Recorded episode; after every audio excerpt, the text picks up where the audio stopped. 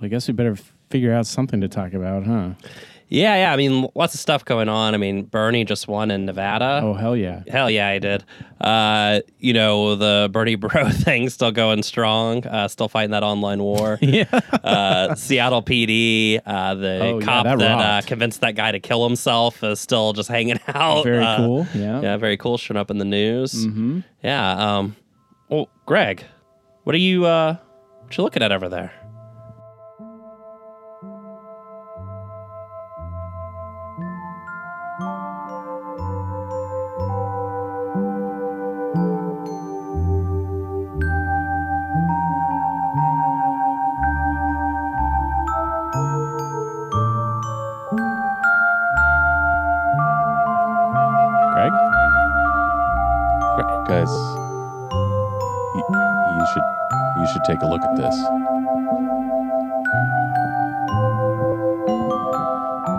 That's right. It's a Katie episode. No.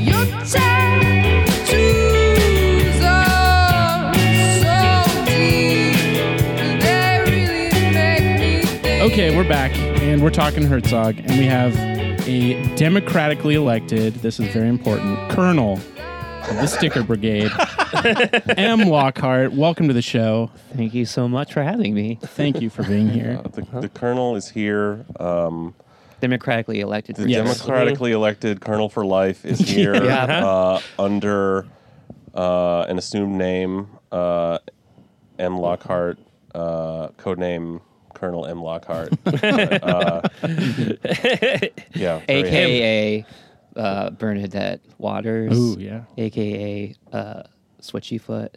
Depends on depends on what time zone and what, what particular mission. I think I'm going with Switchy Foot. Uh, it's rare to have a blessed troop on the boat with us, so we're very happy about Yeah, that. At ease, thank you gentlemen. for your service. Yes. At ease. We support you. Never forget. yeah. Um. Thank you so much for coming, Em. Um.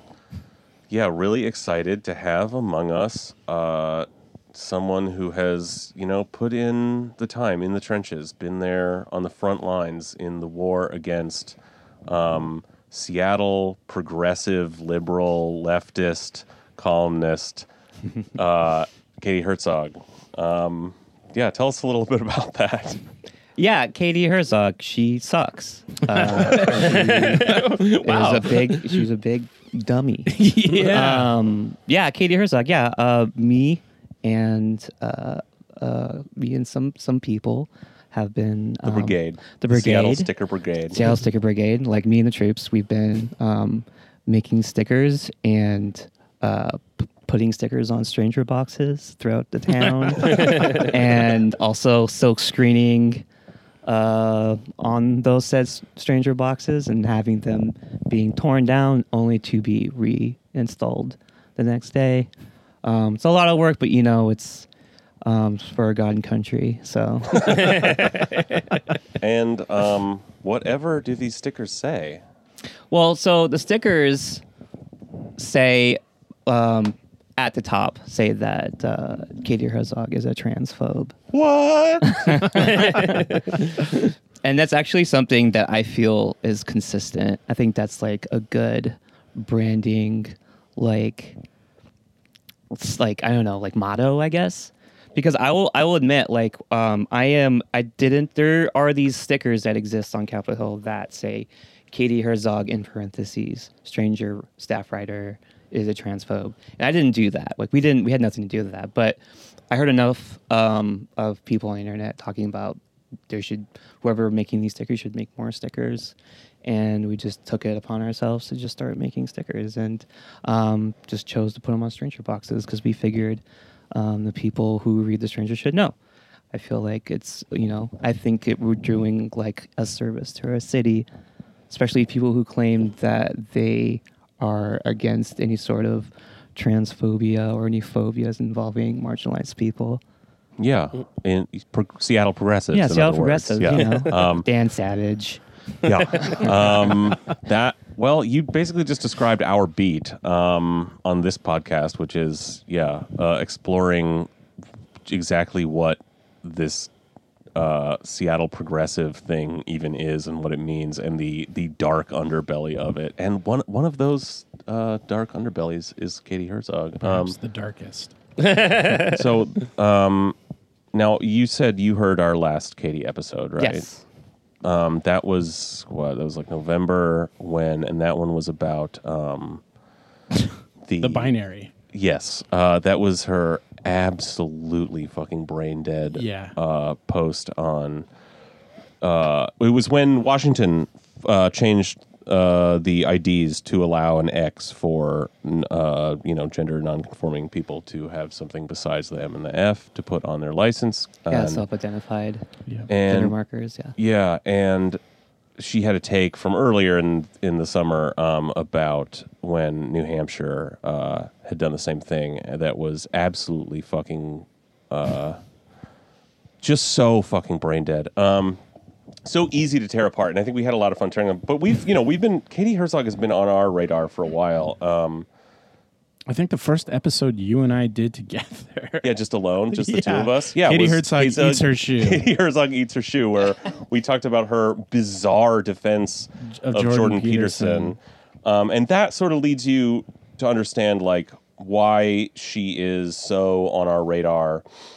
Um, is 'cause she does really, you know, perfectly represent this whole this idea of this Seattle liberal that is actually very like unex, un, an unexamined sort of conservative worldview that Yeah.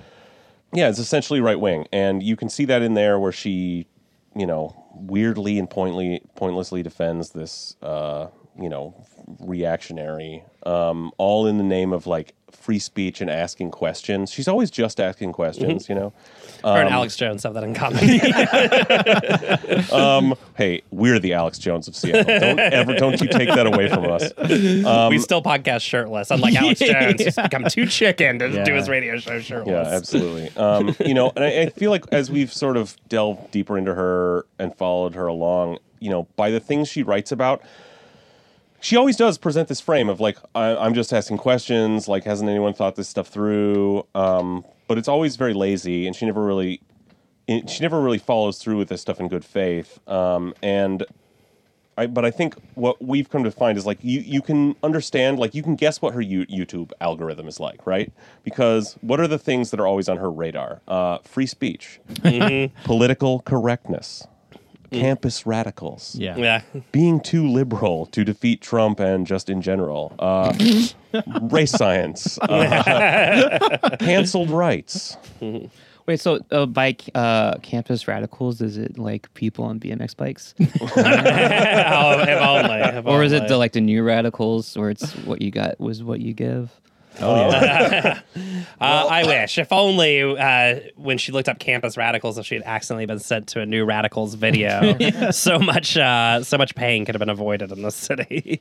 when you put all that together, you understand that she's clearly like on a heavy diet of, you know, right libertarian, red pilled podcasts, uh, websites. Like th- this is what we understand, and I think. Um, but it's what we talk about in the last one, yeah, the, where we talk, where we get, we use the sort of jumping off point, well, that she uses um, of you know the self-identified Gender um, marker, gender marker. which actually recently just got done because it was been made very easy for me to do. Oh, well, Mm-hmm. hey, So now it has an F on my ID now. I didn't even Yeah. need, I didn't even need two doctors' notes. Oh, well, nice. congratulations on that. Thank you. Yeah. But Well- un- un- unfortunately, when it comes to changing my gender marker with on my social security card, I still need those notes. Yeah. So gatekeeping still exists. Well, and this was sort of the irony of Katie's argument, right? Which her whole thing rested on the fact that uh, scientifically there's only two genders or whatever, the usual shit. But on this idea of like the ID is important because that's how people are supposed to, uh, you know, identify people or whatever. Which was this funny like anti-argument of like, well, of course, if you like present as female, present as male, like it actually for the purposes of an ID, it makes more way more sense you put that on there than Well, you know. There- not, like the other thing can only be explained in a political context. It can't be explained in an identification context. It would be the opposite of helpful. Wasn't there like a thing about like ambulances like needing to know what gender you are? Yeah, yeah, or yeah, something? yeah, Like yeah. something really stupid. that's like There was a lot of really for tortured uh, examples that she gave um, that didn't seem to make a whole lot of sense. you But I think the key, though, in all of it, like we just had a, a, a hell of a time just ripping it all apart, every basically every word in every sentence. But at the end of the day, like the thing you take away from these arguments that we don't need to like recapitulate is how disingenuous, how lazy and disingenuous they are. She presents these like I'm just asking questions like have we thought through like you know or didn't you know the dictionary says this thing as if these thoughts that are coming like out of the cloud of pot smoke in front of her in like a word bubble are exist in a vacuum and that um there isn't first of all you know decades of academia and then uh, a decade plus of tumblr and the fucking lived experience of like an enormous number of people who are um have asked and fucking answered these questions and there is a framework that she could figure out learn about have a little fucking empathy hundred percent.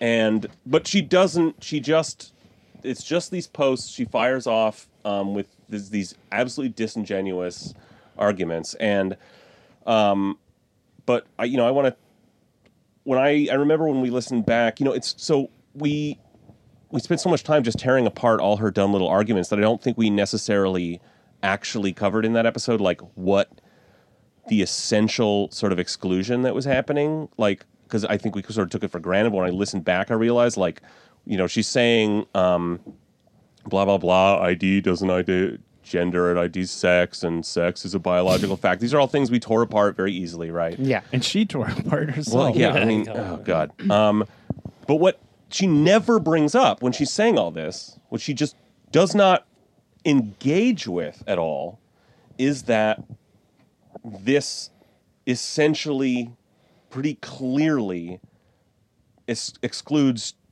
trans people from just existing in society. Yeah. You know, um, that if you are saying what she's saying is, uh, you know, it says sex on the card, so it should be, uh, s it should be about your genitals or whatever. Is What a dumb nerd thing to say. oh yeah, yeah. so it's Yeah. so fucking well, pedantic. so we talk, this is high school libertarian shit, Yeah. right? You know, just know it all, fucking libertarian. When it had like eight footnotes, it was like mammals normally are binary except for when they're not. And Yeah, like, it's not even an argument. She contradicts herself constantly and hedges. But but at the end of the day, like the key thing here, the why we know, how we know um, that she is a transphobe, yeah. is because she said it should. You know, people should be made basically to have. Or she argued. She put, and in some places, you know, she used other voices to argue this position. She always hedges. She made it about a political argument, but but the the line she was putting forward was they should say the ID should just say male or female based on biological sex, whatever that is, without ever asking, well, then how does that affect a trans person just living in society? Hundred percent. Like those are huge milestones in a trans person's life. Is like getting your name legally changed, getting your gender marker changed, and and thank God that like that the state is like one of the few states that has like the non-binary gender marker. Because not a lot of states have that. I think it's us in Portland and or not Portland, but uh, Wa- Oregon. Oregon, yeah. you know, the, the state of Portland. I think it, uh, when Washington did it, they were the 13th state. Thirteenth, yeah, yeah, yeah. Um, and I think that's, I think that's great because I think uh, a lot of like, um, uh, like a lot of non-binary people do get overlooked, um, in these times specifically. Like, it, I think non-binary people specifically are just are, are easy target, especially for somebody like Katie. And I think um, just like being trans itself is a is an easy target, but I think especially like within like even like the queer community, um, non-binary people can be uh, a a very easy target and very uh, easy to to ignore and validate.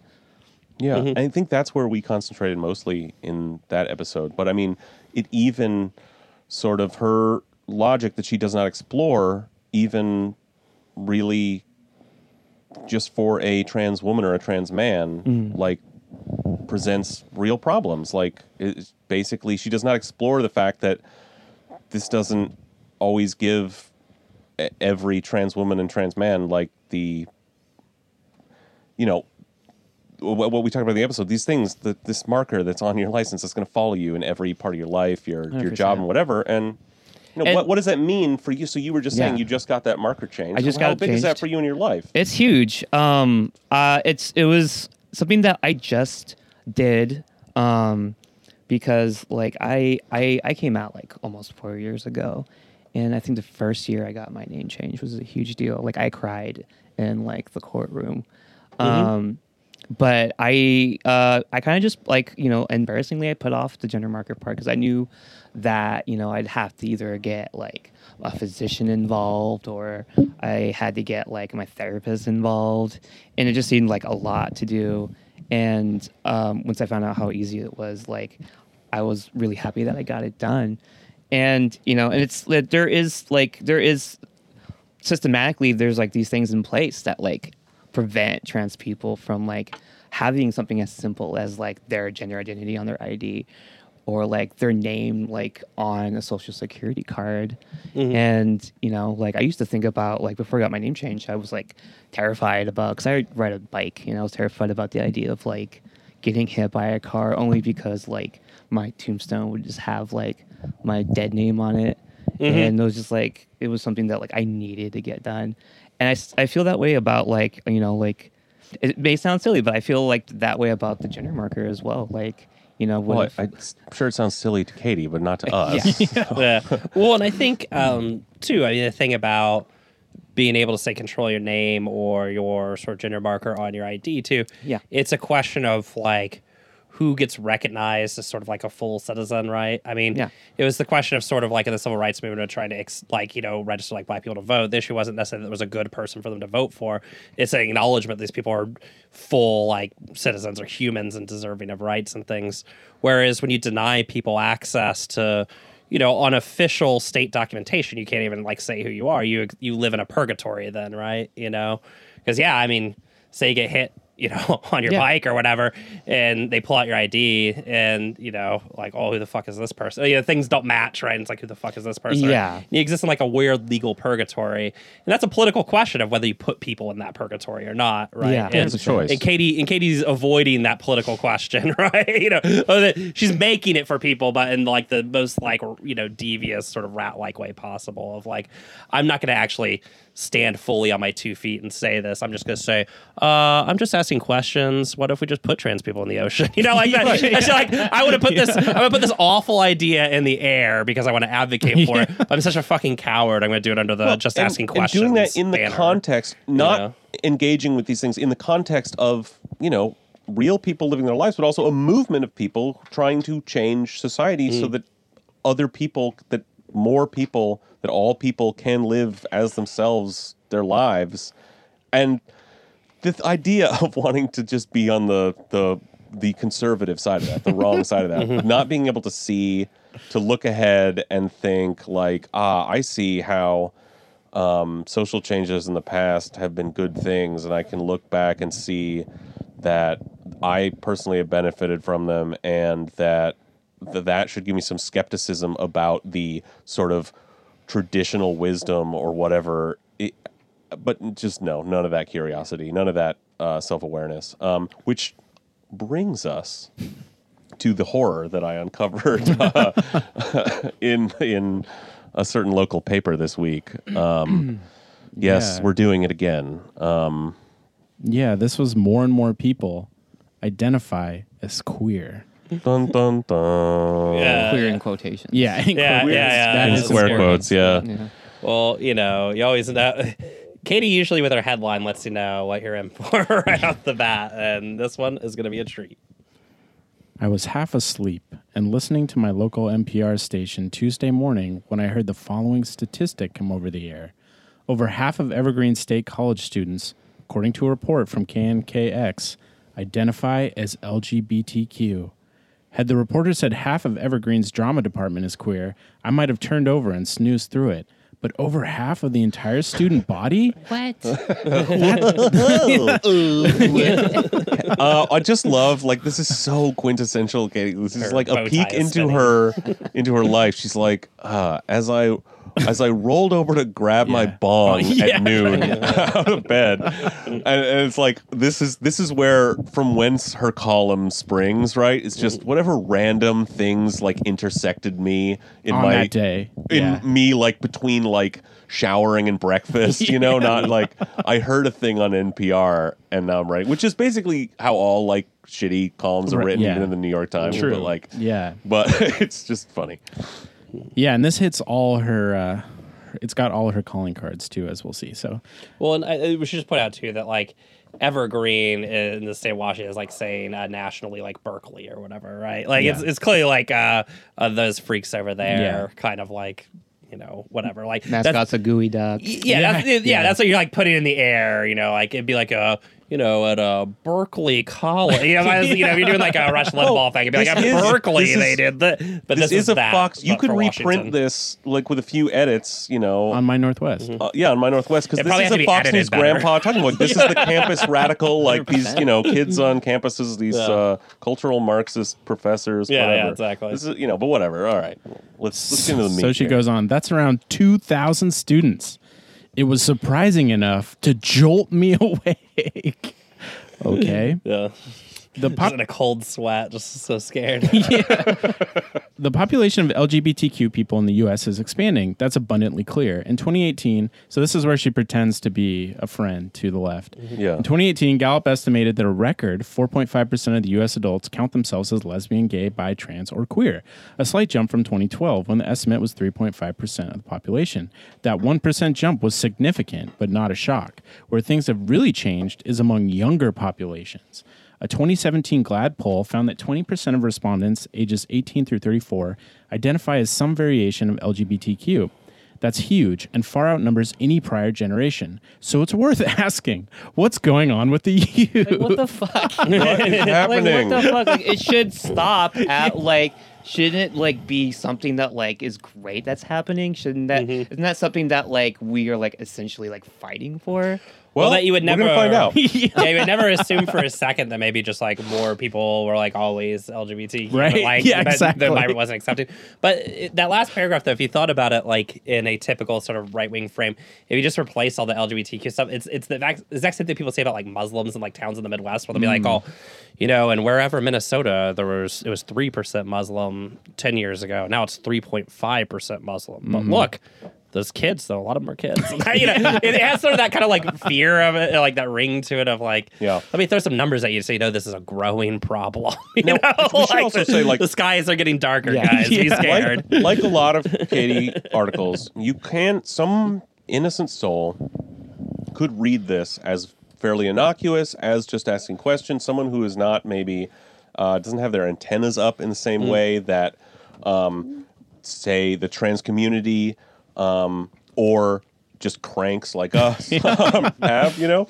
Um, and this is something I've heard from friends actually who've heard us talking about Katie Herzog and gone, you know, well, gosh, I you know I remember that um, the detransitioner article from 2017 that everyone that got everyone's hackles up that first sort of alerted people to her transphobia or you know suspected transphobia and but I've had people say, well, I read that and I, I it seemed very innocuous to me. I, I didn't you know I didn't think anything of it. I mean, can you talk a little bit about that? Yeah, that? I mean, I read it. I read it like it came out. I think probably a couple months after I came out.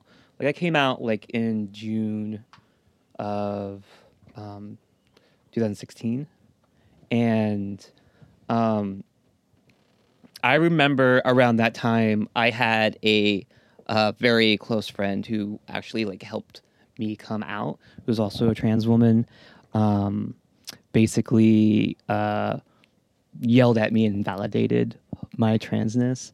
And being a very newly out trans woman, it really fucked me up.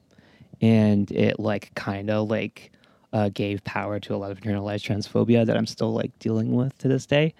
And I remember reading that article, and I think I got past like probably like two paragraphs, and I had to put it down. It was like very painful because I knew that language, Yeah. and I knew where it was going. And it took like a lot of people, a lot of my friends online, and a lot of my friends in in IRL, and uh, talking about like how fucking gross the article was. And you know, even like people like Julie Serano spoke about how, how harmful how harmful the article was. Um, and uh, yeah, and I think that's that's when I think you know uh, people in the trans community and like the queer community in Seattle like really found out like who she really was and like the mask was off, so to speak. Yeah.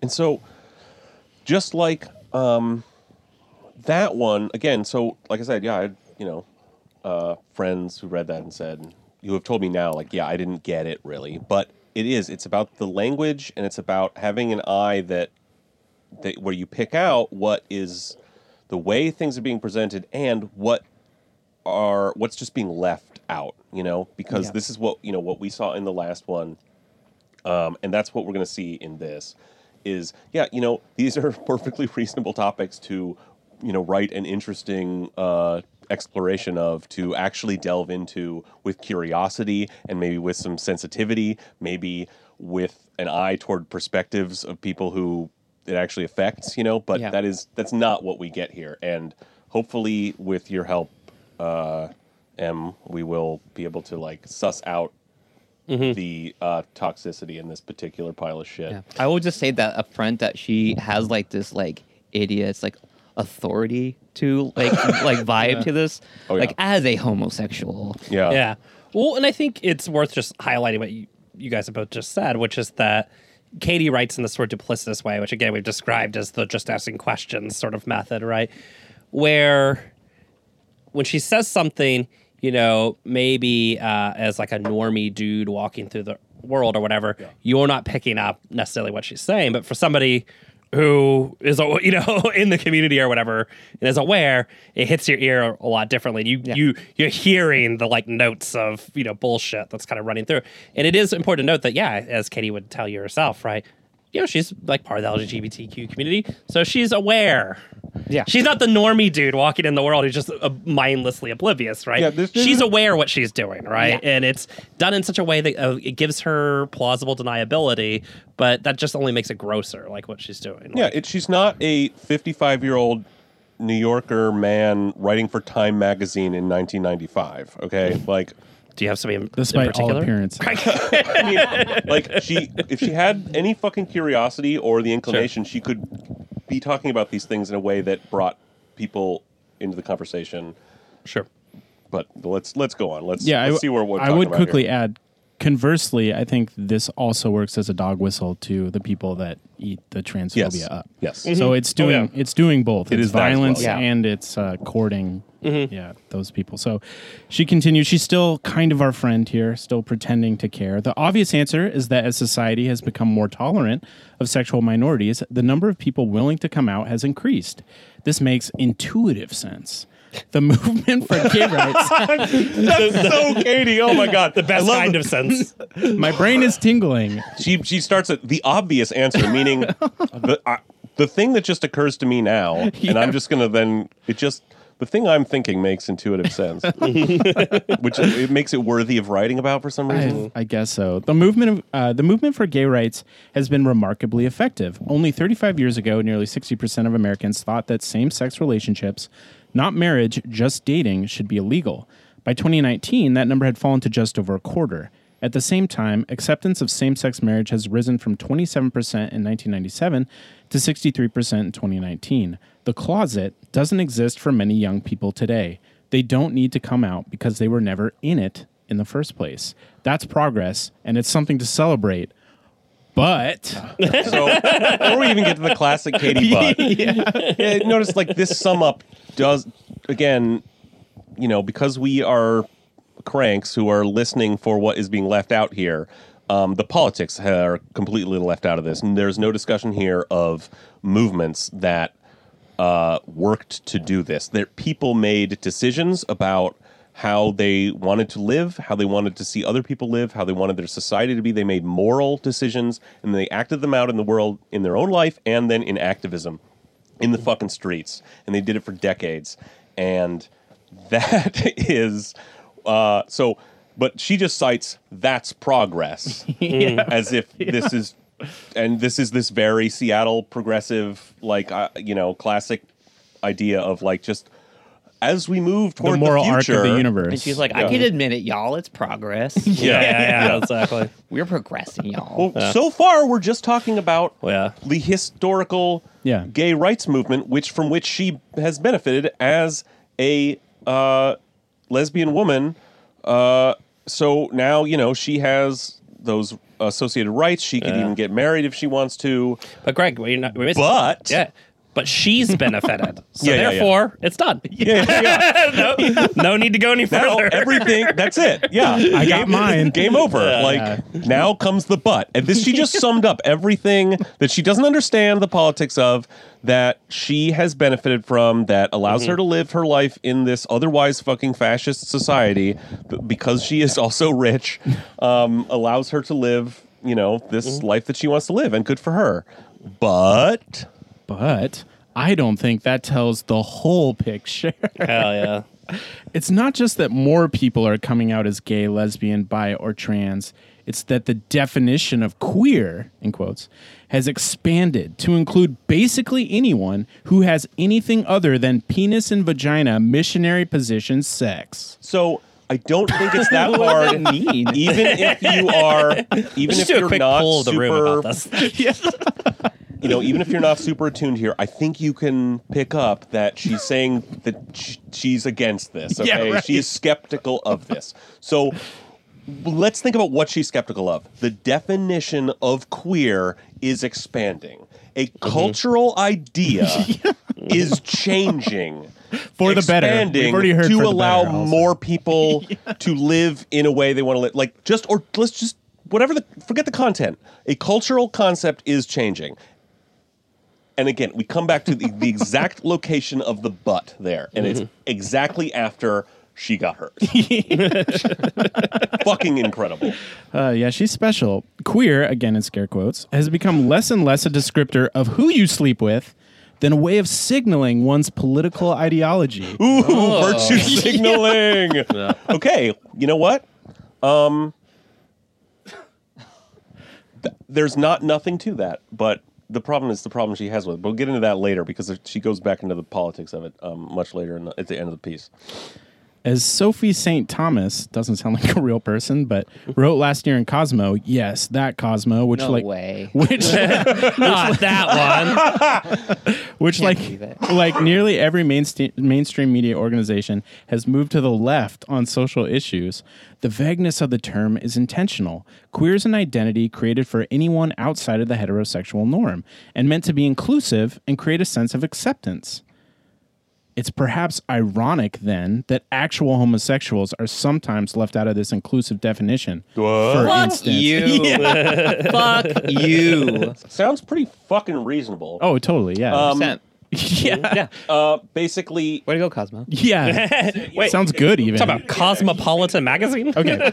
that is an important idea, I think, and it's and in because in this new paradigm that Katie fails to be able to grasp and has such fucking anxiety about, where people are able to, you know, live their lives in these new ways that people were not able to before, as the gender they want to, uh, in and sexuality they want to, straightness becomes a narrower and narrower and frankly fucking unlikely proposition in the first place. Okay. So you kind of need something outside of that.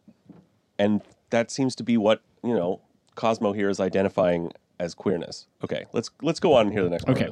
So, again, remember, this is ironic because homosexuals are sometimes left out. For instance, Mayor Pete, whom Masha Gessen and other queer writers have deemed insufficiently queer because he wears khakis and because the only man he slept with is his husband. Yeah, that's the only problem with him. So well, to be clear, I don't know what those particular writers said, but I think you know, I, I'm not here to entertain the like Pete's not gay shit or whatever. Yeah, no but yeah, that's nonsense. Yeah, But- complete nonsense. you know, I think lo- I know that queer thinkers do have a there is out there, which of course Katie's not going to engage with at all, a critique of uh, assimilation Yeah.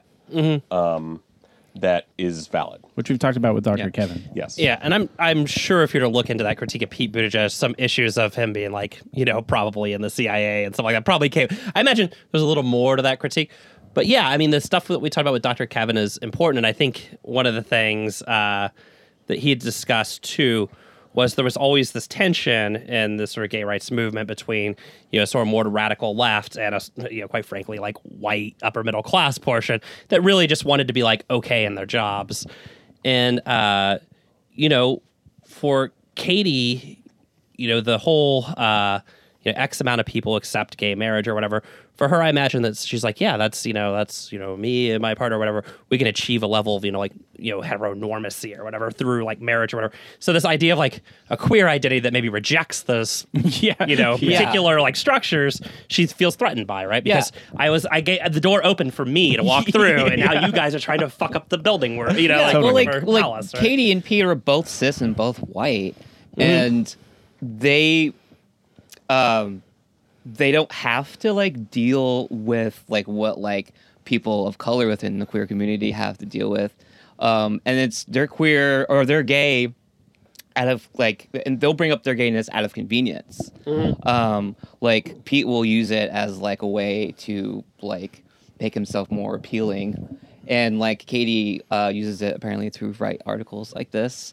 Yeah. um but it's purely like only just like a way to just like validate any garbage that she spews about this subject specifically Yeah, one is people who you know because you know Katie like white and fairly well off, and I think Washington, right? And because Mayor Pete like has never, you know, he's never going to suffer for anything in his life or whatever.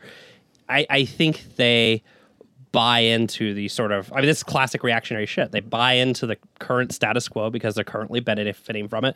And the idea that other people who haven't historically benefited from that might say, "Well, I don't want to be let into the status quo. I just want it to change, right? You know, I want to like change fundamentally." Yeah. They all of a sudden become the threat, right? Uh, and, and this is a political critique. Yeah. This isn't a an aesthetic or a personal thing. I, people with this, you know, critique of gay assimilation do not like necessarily resent Pete for being a dork. You know. yeah. um, it's that that it's that exactly where that butt landed. It's that um, with you know uh, the Supreme Court legalizing gay marriage, uh, a certain kind of uh, assimilationist homosexuality became okay in the middle class uh, in all of its modes. Like is now part of you know that status quo and and then we can stop there you know but like that's Pete, the Pete also uses his uh his homosexuality to be racist so Yeah, yeah. yeah, it Yeah. becomes this, uh, eh, you know, excuse, you know, for his, you know, reactionary behaviors or whatever. Uh, you know, a way to to claim like, oh, I didn't like fire the, the one like black cop in South Bend because I'm racist. I mean, you know, uh, how can it be racist? All right, you know, it gives like a little shield to hide behind. But you know, outside of using it for that, like, you know, I don't know that Mayor Pete's too interested in like you know, challenge against that, challenging the you know gender dynamic status quo in any way, right? Because again, he's currently benefiting from the status quo as is. So not as much know- as he'd like not as much as he, yeah, not as much as he'd like after Nevada, that's for sure. But like, uh, I think a lot of these people inherently understand. Like, Katie inherently understands that if elements of this world changed where she had to actually compete with people on an even footing like say for i don't know publishing space uh, that she would not be the winner in that right like i think at some level she understands she's a fairly mediocre you know person right Oh, So, you know Hopefully. so I, I don't think that she's too interested in opening up the ranks So now, now we get to go maybe into a definition here. What does it mean, really? This term, scare quotes, queer, started out as a descriptor, then a slur, then was reclaimed by gay, bi, and trans people, and now it's evolved into near meaninglessness.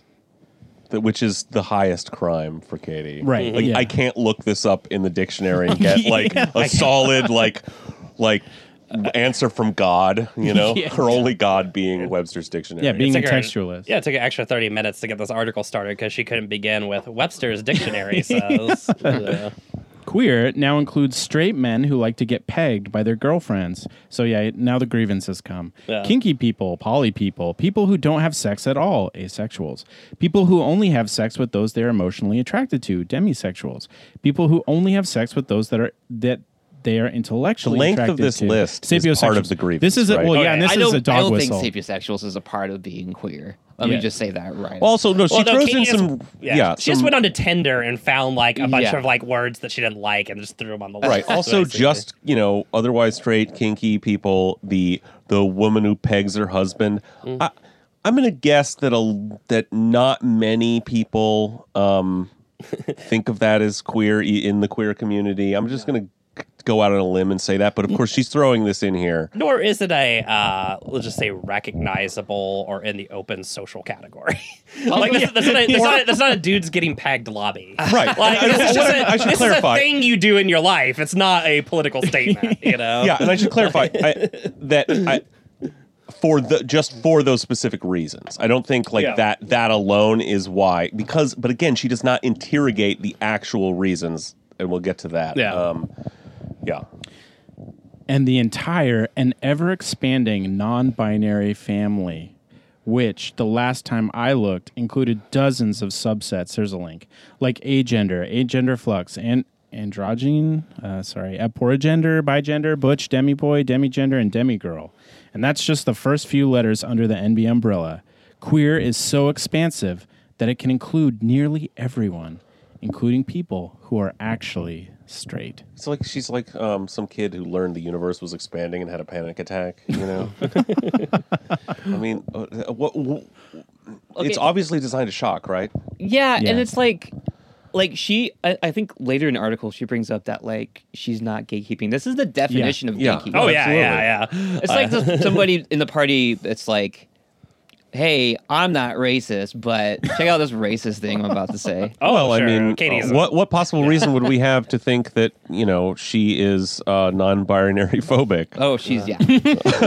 yeah. Well, and and again, it's interesting. I mean, to ask like, to what degree does any of this impact Kate? Like, again, if there was uh, dudes getting pegged to lobby, to what degree this impacts Katie as a gay woman in any way, other than the fact that. Again, it fucks with her political project, which is this maintenance of a fairly like Protestant status quo, and uh, yeah, like you know, uh, maybe we should get back to the point she brought up earlier that like queer was a political identity. And it's like, yeah, political identity making a Yeah, project that, that invested in comes a back. project that you don't want. yeah, that comes back at the end. yeah. But it's also true that queerness has become something of a trend. Okay, here's what- Folks, it's a trend piece now. Well, I suspect I will be accused of gatekeeping or even homophobia for saying this, but it isn't a value judgment as much as an observation.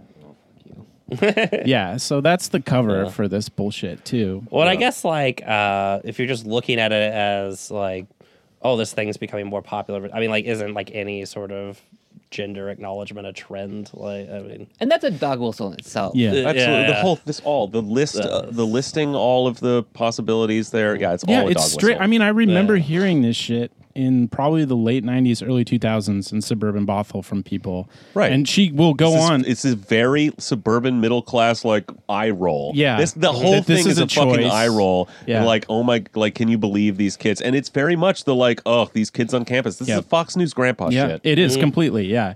And the next part is one of the most insidious, I thought. So she says humans are social animals, and we have a tendency to mirror behavior we see around us. This is sometimes this called is her cul- her amazing like uh anthrop uh evolutionary psycho- Yeah, this is psychological like- anthropological shit. Rich, like, Richard Dawkins yeah, or it's, fucking it's Jordan so great. I or love it when she goes down this road. It was like the whole like lobster argument. yeah, yeah, yeah, completely. That's why what her Guys, we're mammals. Let's not forget. yeah, yeah. Let's not forget we're mammals. You and me, baby. Yeah. Social contagion. How's that for Whoa. for a thing to throw around in an, in an article like this? I mean that that's I mean to even call that a dog whistle. yeah, that I mean, incredible. I, I frequently incredible. like to talk about groups of human beings and the language of like germ theory. Can't imagine that going bad. Yeah, it rocks. and it shows up in particular among the young. So again, we have like the teenage moral panic here Mm-hmm. from the children. yeah. Uh, the rainbow Yeah, parties. so this is yeah, this, it's a whatever rainbow other party trend piece. Yeah, Mm-hmm. it's a, yeah, amazing.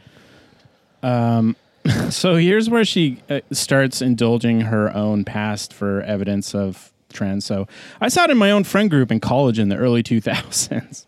First off, I'm already calling lie right there. Yeah. Katie has no friends. First, Sarah came out, then Emmeline, then Leah, Leah, then Rachel, and then me.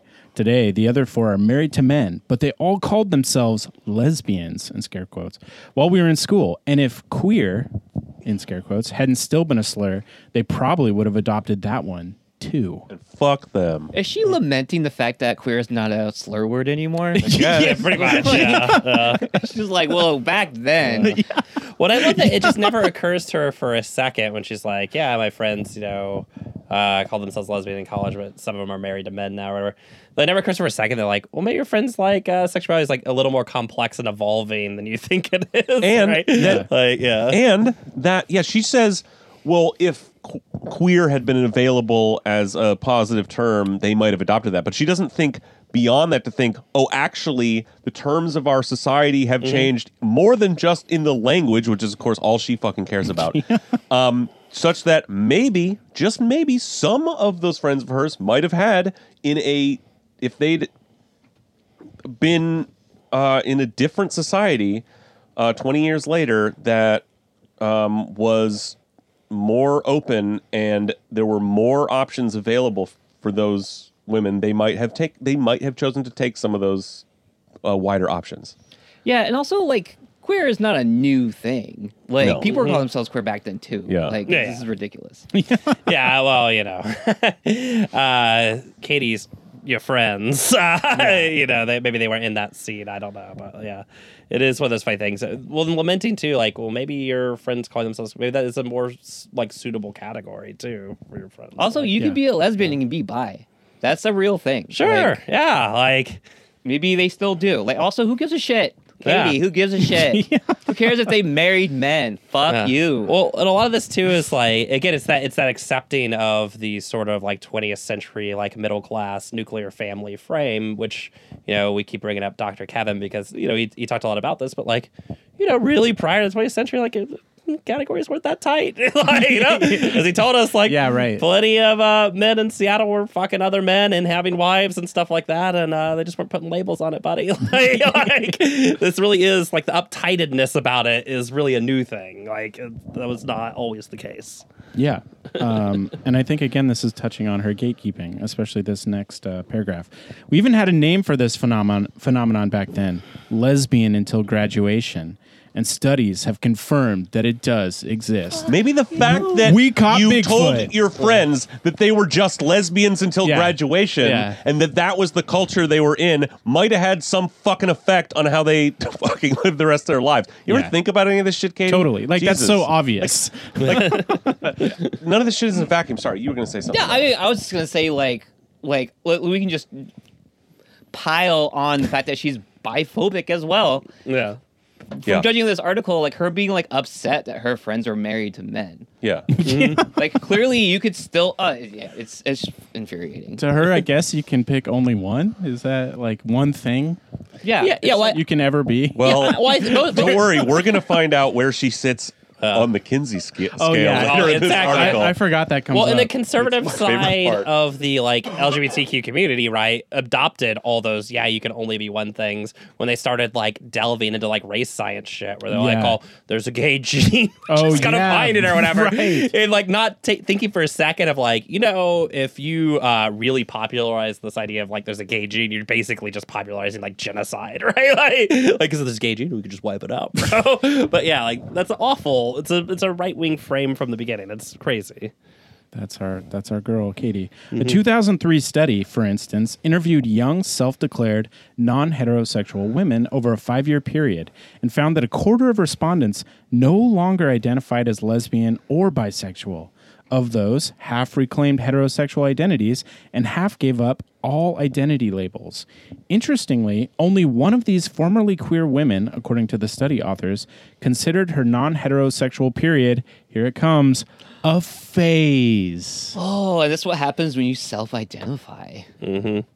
Well, and part of it too is that like, uh, yeah, one, no consideration that maybe these people live in a society that might push them to like some of these Yeah. conclusions, or the idea that like maybe uh, there's this weird thing that when people are like 16 to 20, whatever, uh, that maybe they're uh, exploring their sexuality and something like that. No room for that either, right? Like, it's just, uh, you know, Yeah, again, it's not a big deal if like one day you're like, oh, like I'm totally gay, and the next day you're like, ah, I'm not so gay. Like it's not a Yeah. huge fucking deal. Though Yeah, yeah. it might Like, contribute to the concept that straightness doesn't really make sense and you need to some No. way to say that you are not straight. We're also just like the fact that like we're just pressured into being straight. Yeah. Sure, yeah, I mean, yeah, and I think that gets to the point of like this whole straight identity is literally in the last hundred years creation, right? Of like this hardcore idea of like is born in the era of eugenics and stuff. The idea of like you're born this way, and the thing is like, you know, uh, maybe it's good to start pushing back on that after a hundred years of seeing the like horrors that this kind of shit has wrought. Maybe it's good to push back on that. And be like, you know, maybe uh.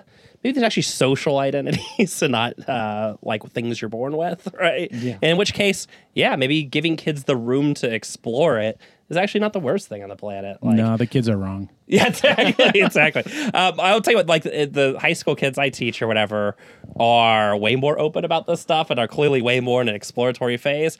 I got to tell you, that's infinitely healthier than the high school I went to Oh, in yeah. the 1990s. Yeah, good lord. Where identifying as queer or whatever would have gotten the shit kicked out of you every day. And I don't see the positives that Katie is seeing, I guess, and going back to that. No, Like, that that was a know, terrible time. Yeah. Yeah. Terrible time. Rather, the rest emphasized changes in how they interpreted or acted on their attractions. This shows us that self identification, at least among some people, fluctuates over time. But other studies have found that attraction is basically stable throughout our lives. Those who are exclusively same sex attracted in youth will likely be same sex attracted as adults. And the same is true of exclusively opposite sex attractions as well.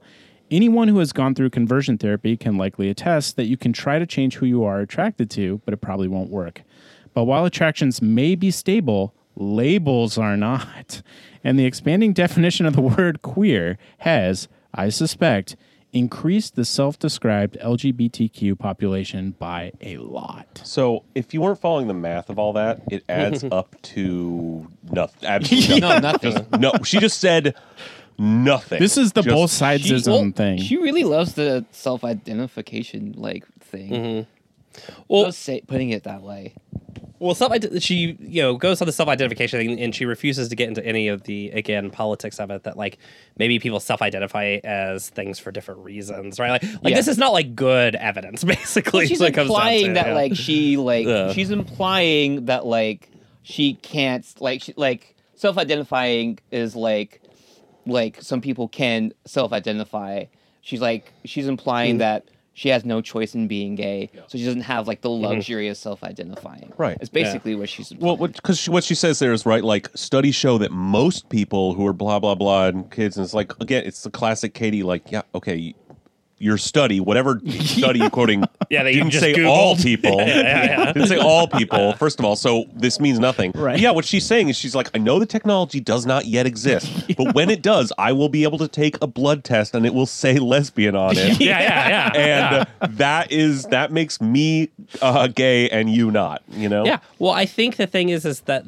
again, this sort of project of like, uh, you know, the straight nuclear family and all this kind of stuff. It's like it can be accepting of a certain like vision of like gayness, right? But it does have to accept it in that hard line kind of way of like, uh, look, uh, kids, if they're attracted to same sex people, that is a hard line. They're yeah, their blood test says they're gay, they're gay forever or whatever, and it, it has no consideration of the maybe there's like social factors, right? Like maybe there's like social impact. Maybe uh, kids actually don't know anything about anything when they're kids, right?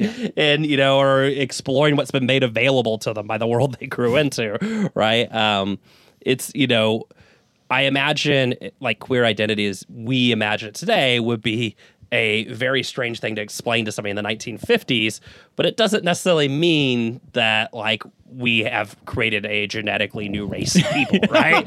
You know, like, it just means the social world is different than it was in the 1950s. Yeah, which is not a and, bad and thing. that there's a that's political element to it. Yeah. You know, that again, Katie just totally misses. But Yeah. what do we got here? All right. And why not identify as queer, especially if it doesn't need to reflect who you fuck? In some environments, there. That's, that's she's she's bitter. She's Oh, getting yeah. she's getting angry now. Yeah.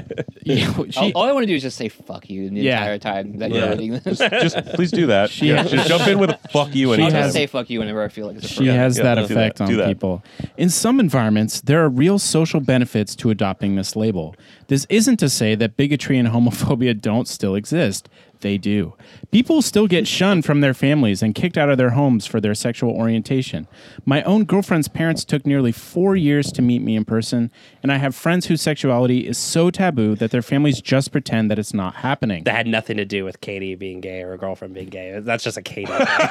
thing. they just read her writing. this is the to be sure portion of the article. yeah, yeah, yeah. Anti-queer Also, fuck you. yeah. Prejudice might be rare or invisible in progressive communities like Evergreen State, but it's hardly extinct, especially among deeply conservative and religious communities.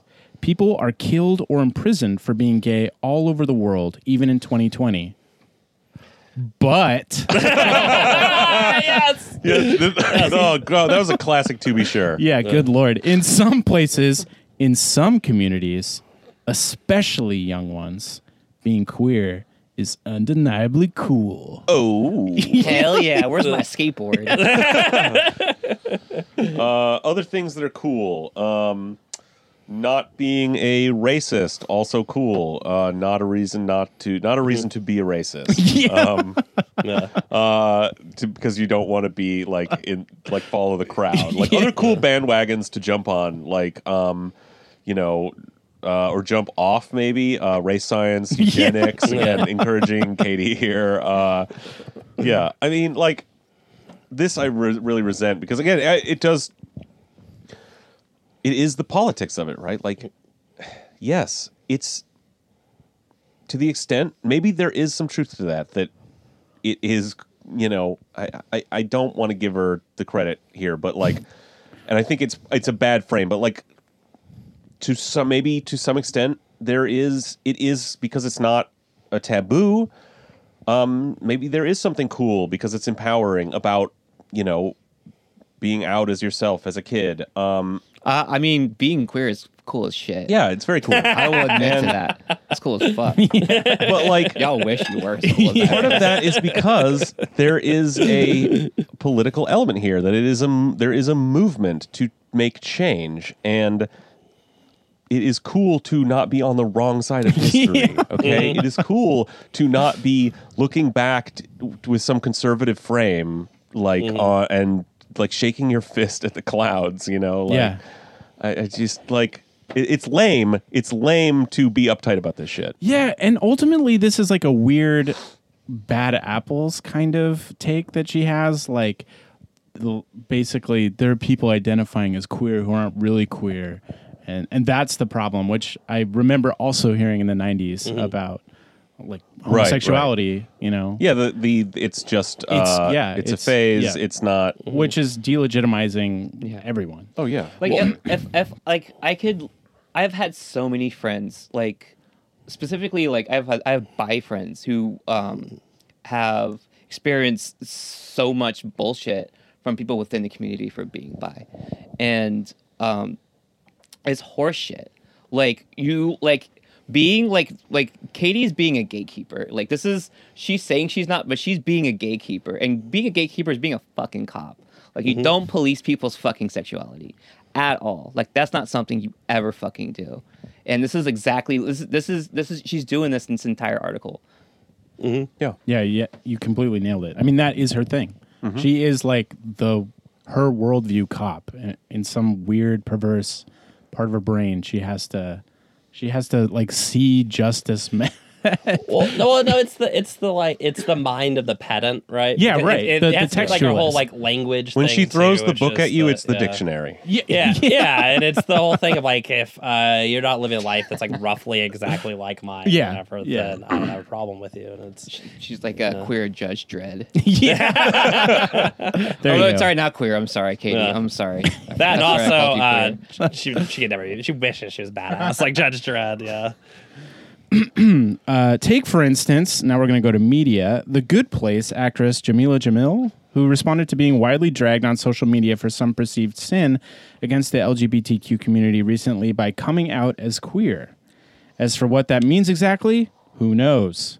Maybe it means she's attracted to women. Maybe it means she pegs her straight boyfriend. So, yeah, this is. So this is what I think the actual article is about because I remember when she tweeted this, and I feel like this article came from a dumb joke that she made where she posted a picture of of uh, Jamil and um, James Blake, and then made like a joke about like I guess James Blake is trans.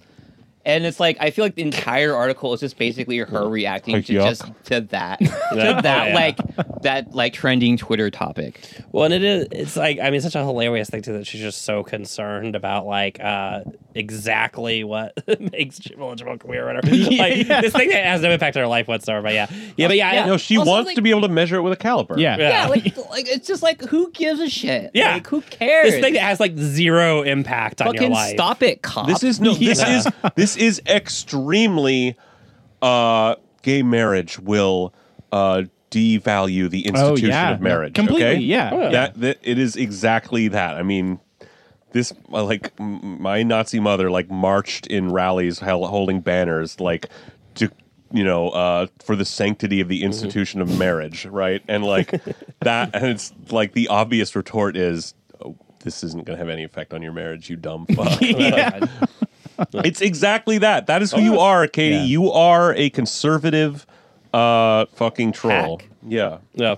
And fuck you. Yeah, fuck, you. Fuck you. Both now fall under the label of queer, in quotes. Or take this story I heard from a university instructor, not at Evergreen State. So, again, a real thing that happened Yeah. to her. Take yeah, yeah, exactly. My cab driver on the way home from the airport said. She told me that in one of her first year classes, there are three trans or non binary students and about a dozen students who identify as queer. And that's in a class of just 23. So half again. Like, Yeah. I know this about them because they told me and the rest of their classmates in their introductions, she said, adding that when the class conversation turned to identity one day, an older student asked why so many people identify as queer now and was informed by a classmate that identifying as straight is a way to oppress others.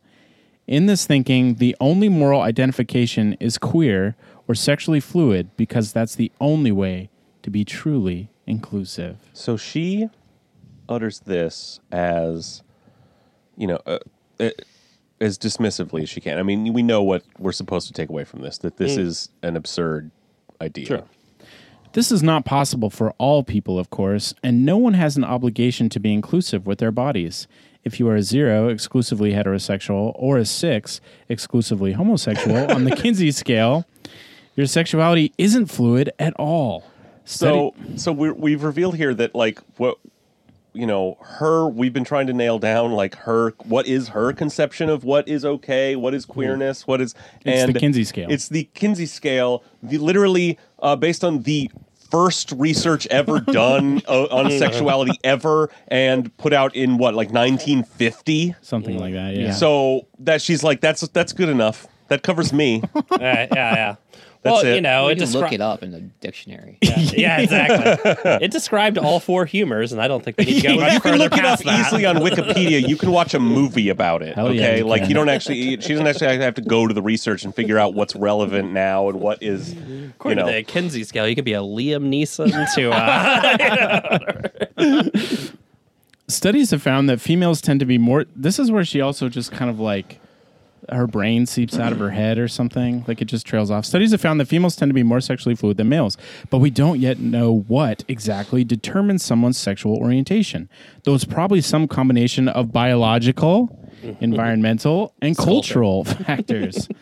But what we do know is that the old definition of queer no longer means what it used to. if it means anything at all. Oh, just asking questions. I want to go back to the kid who said like straightness is a Oppressive. way of oppressing people. Again, she does not she does not engage with any of the just you know so much culture and thought she could engage in here and people's lives that is available out there. Um, you could talk to people. You know, in this new paradigm that has developed, this society that hopefully will continue to grow, that allows people to live out their lives in ways that they choose, uh, with their sexuality, with their gender. Um, the idea of straightness, again, what Brian was saying, that it's Yeah. actually this new thing from a hundred years ago. Um, it's as we are shedding these sort of limitations and people are identifying in all these new ways, the idea of straightness becomes stranger and stranger, narrower and narrower, weirder and more unlikely. Um, because there is such a range of people out there who are living outside of a gender normative or heteronormative life. And I have a feeling that like if like normally in somebody that is Katie's age, she would be friends with somebody who was agender, be somebody who was genderqueer, be somebody who was pansexual, asexual. She would like have a better understanding of these nuances. But unfortunately, she's Katie Herzog, so she doesn't have any of those. Yeah, no, that's yeah. I mean, that is exactly it, right? Because it is about the other people around. At it that because that's the case. When you know all of those people, when you're living in a society when there are trans people, trans non-binary people, mm-hmm. people with all different gender and sexual identities, straightness becomes this limited, unlikely thing that essentially is we can see now to be artificial and so to cling to it, to really like to aggressively claim it, is to claim this older, oppressive social form that this society is trying to shed, right? And so that's a political decision um, to to not want to claim that, and you know that's one that I've been having conversations about over the last year and six months about not wanting to claim that straightness, about not being straight. And so this this time it's personal for me with Katie because I've stopped like identifying as a straight person partially because of this thing that she dismisses, this political thing, like realization that this is a dead form like these guys, they're in life term relationships with women, so like we can give them a Life pass. Um, I mean, Brian's not technically married yet, but it's on the calendar, so Living in sin. so we can give we can give them a pass on like uh, clinging to their straight identities, but like you know, for me, uh, a single person, like and a politically aware person who doesn't want to cling to an older oppressive form, I'm not going to do that. But it's not just political for me; it's personal because, of course, Yeah. I know in my life that I'm not strictly interested in or attracted to this this narrow this uh, again increasingly ridiculously narrow gender normative and heteronormative situation. I know from experience that i am attracted to and interested in uh, people outside of that narrowing realm. And so that becomes then there's another element to it that is you know uh, so one that matters the least probably like a self actualization or something like just it happens to be true about myself and i know that in this it's something people should think about because i know and again there's there's just so many layers of this that katie just doesn't get to. Um i know that i have because of you know i'm a cis man who is you know uh an older millennial who you know I, so i've all, all the rest of my life I've casually identified as straight and not thought much of it. But I know that you know because I you know I have a curiosity uh, and because I do know people outside of you know gender normativity, unlike Katie, evidently. Um, I've had to examine these things, but I also know so there there there's this other element to it that I know that I have been trying to flirt with or date at some point someone who does not fit that strict uh, fall within the, that strict zone. Yeah. at a time when I was when it was known out in the universe, uh, whether accessible to this person, that I casually identified as straight, and what that you know when I look back on that, I feel shitty about that because I think how if you know I don't know how I don't know how if at all it was interpreted by you know in this way, but or even known, but I am at you know how dismissive that is of that person uh, and hurtful Yeah. because it says, you know, if you're not thinking about this, uh, it says to someone, well, I don't take either. I don't take you seriously as a human being, so it really doesn't matter. I can be straight and you can be whatever, or I don't take your the your gender identity or whatever it is seriously. Yeah. So it doesn't matter again. So my well, how I identify doesn't matter, and Yeah. that's something in this in this new paradigm, this beautiful, you know, freeing, inclusive new paradigm, if you're not thinking about things that way, um, I, I think you're you're putting yourself in a position to uh, be that guy, and that's uh, you know, I think it's hurtful at the very least. It shows you haven't done like the work and introspection on yourself Yeah. um, which again I you know I have been guilty of in the past. So this so this is very personal to me Yeah. because I'm in this like you know uh, ill thought out slow roll of identifying as not straight as as a queer person, Katie, you wretched, wretched, Well, like- wretched person. like, by the way, all the things that you just said, tight. All that was tight.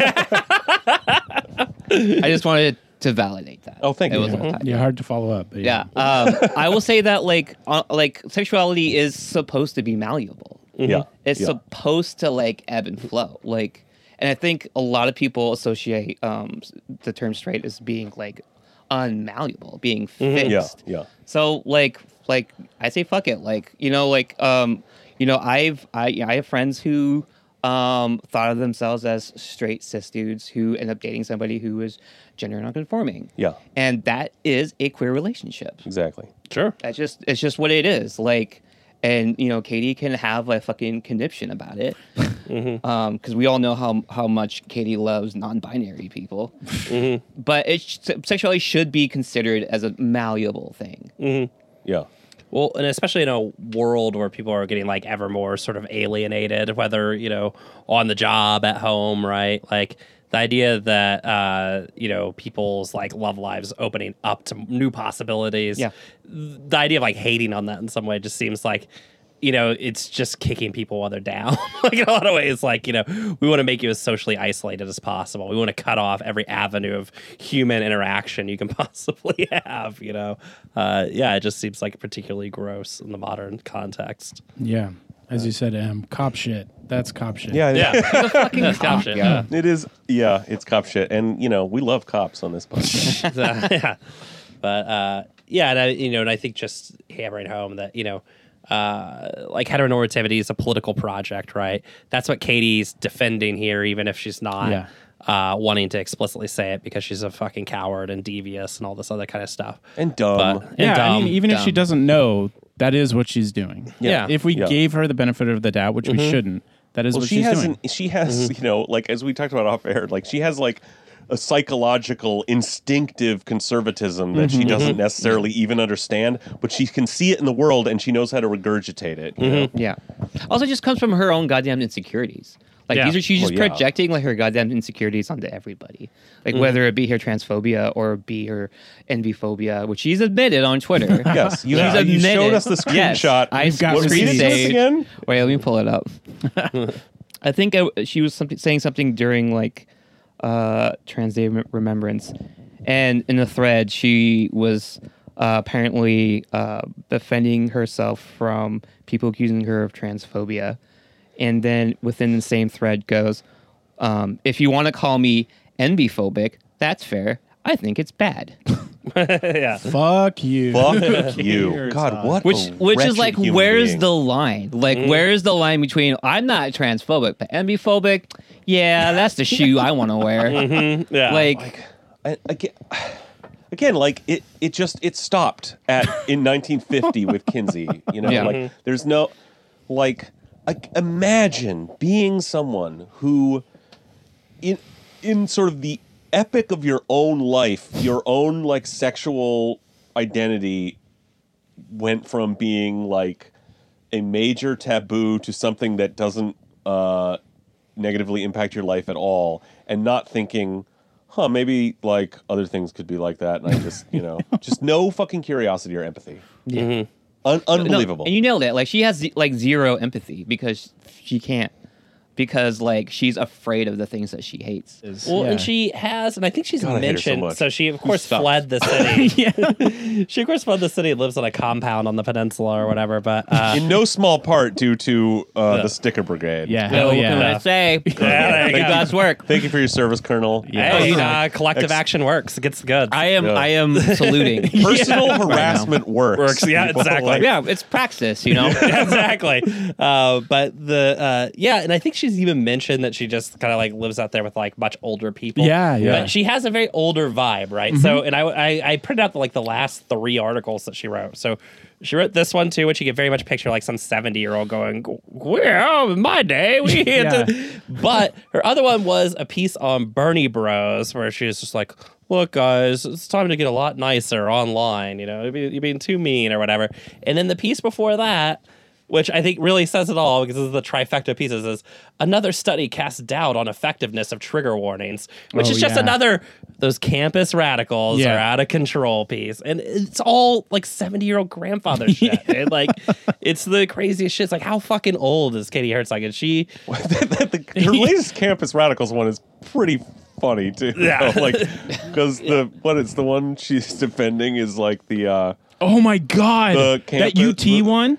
Oh, that was a, that was a Wasn't that- Twitter wasn't special. that UT? Yeah, that was a Twitter special. She was defending the guy at UT who's a classics professor, which means he's already a freak. No, no, but who was basically apparently making the argument in class and elsewhere, which you know maybe isn't deserving of getting fired, but it's certainly fucking weird. questionable. That yeah, basically was like, oh, hey man, in ancient Greece, a society that we know was very equal and very cool. like dudes, you know, had sex with young boys or whatever. So I'm just saying, guys, like It's, it's ti- it's time to revisit the age of consent specifically yeah, yeah, it's time to revisit the age of consent for men only, not Yeah, for women. Yeah, That's well, part of. 'cause- 'cause That's women were too stupid to make that kind of oh decision. Yeah, that was- and, so, Uh, a yeah. million red flags on Yeah. this It's like guy, a lot. right? It was ama- it was amazing. And she It was- yeah. it and she was great. going in on like, uh, you know, look, I, I, that shows her libertarian side, though. Is that Oh, she's an yeah, enemy of yeah. the, Well, the one standard that shows should follow is- is age of consent laws. What it shows is what her fucking playlist is. Yeah, okay? yeah, yeah. What is she is just getting? You know uh, what is in her RSS feed, whatever, like what her bookmarks are, because she's getting bombarded with that. That that's like, yeah, normal thing I'm going to put on Twitter. You know, like at this esoteric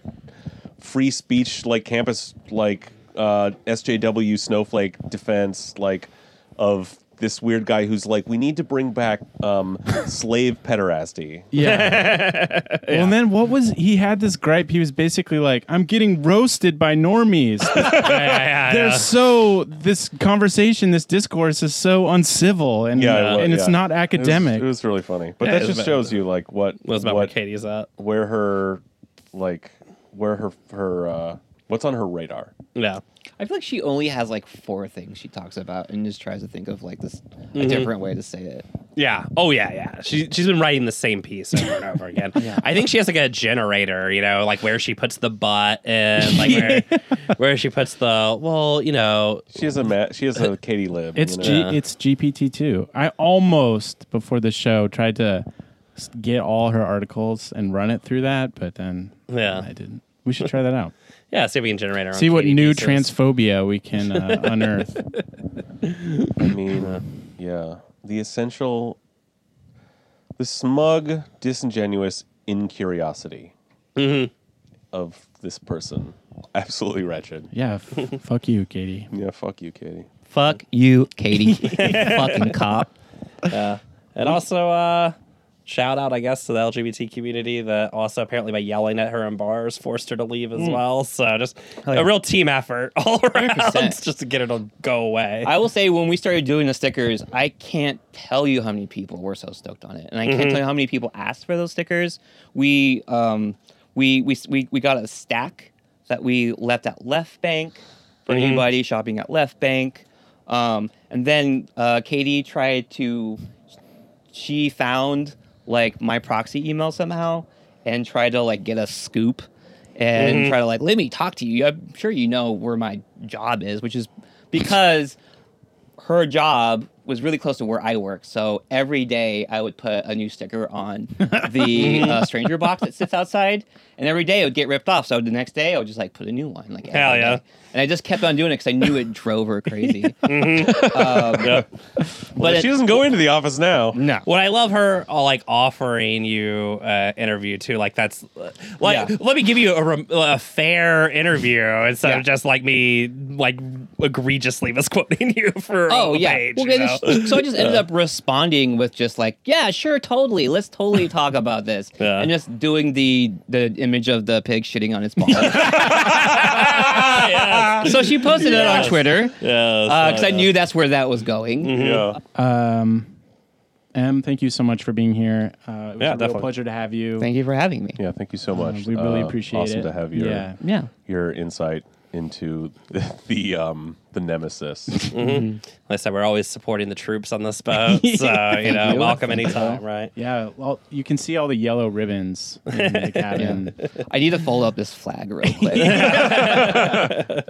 Uh, before we go, was there anything that you might want to plug? Or I know there's uh, Well, I okay. Well, the only thing I, I can I will say is that um, we have had people asking for stickers that are not um, the three people that follow Katie Herzog, um, but uh, they there will be some coming up.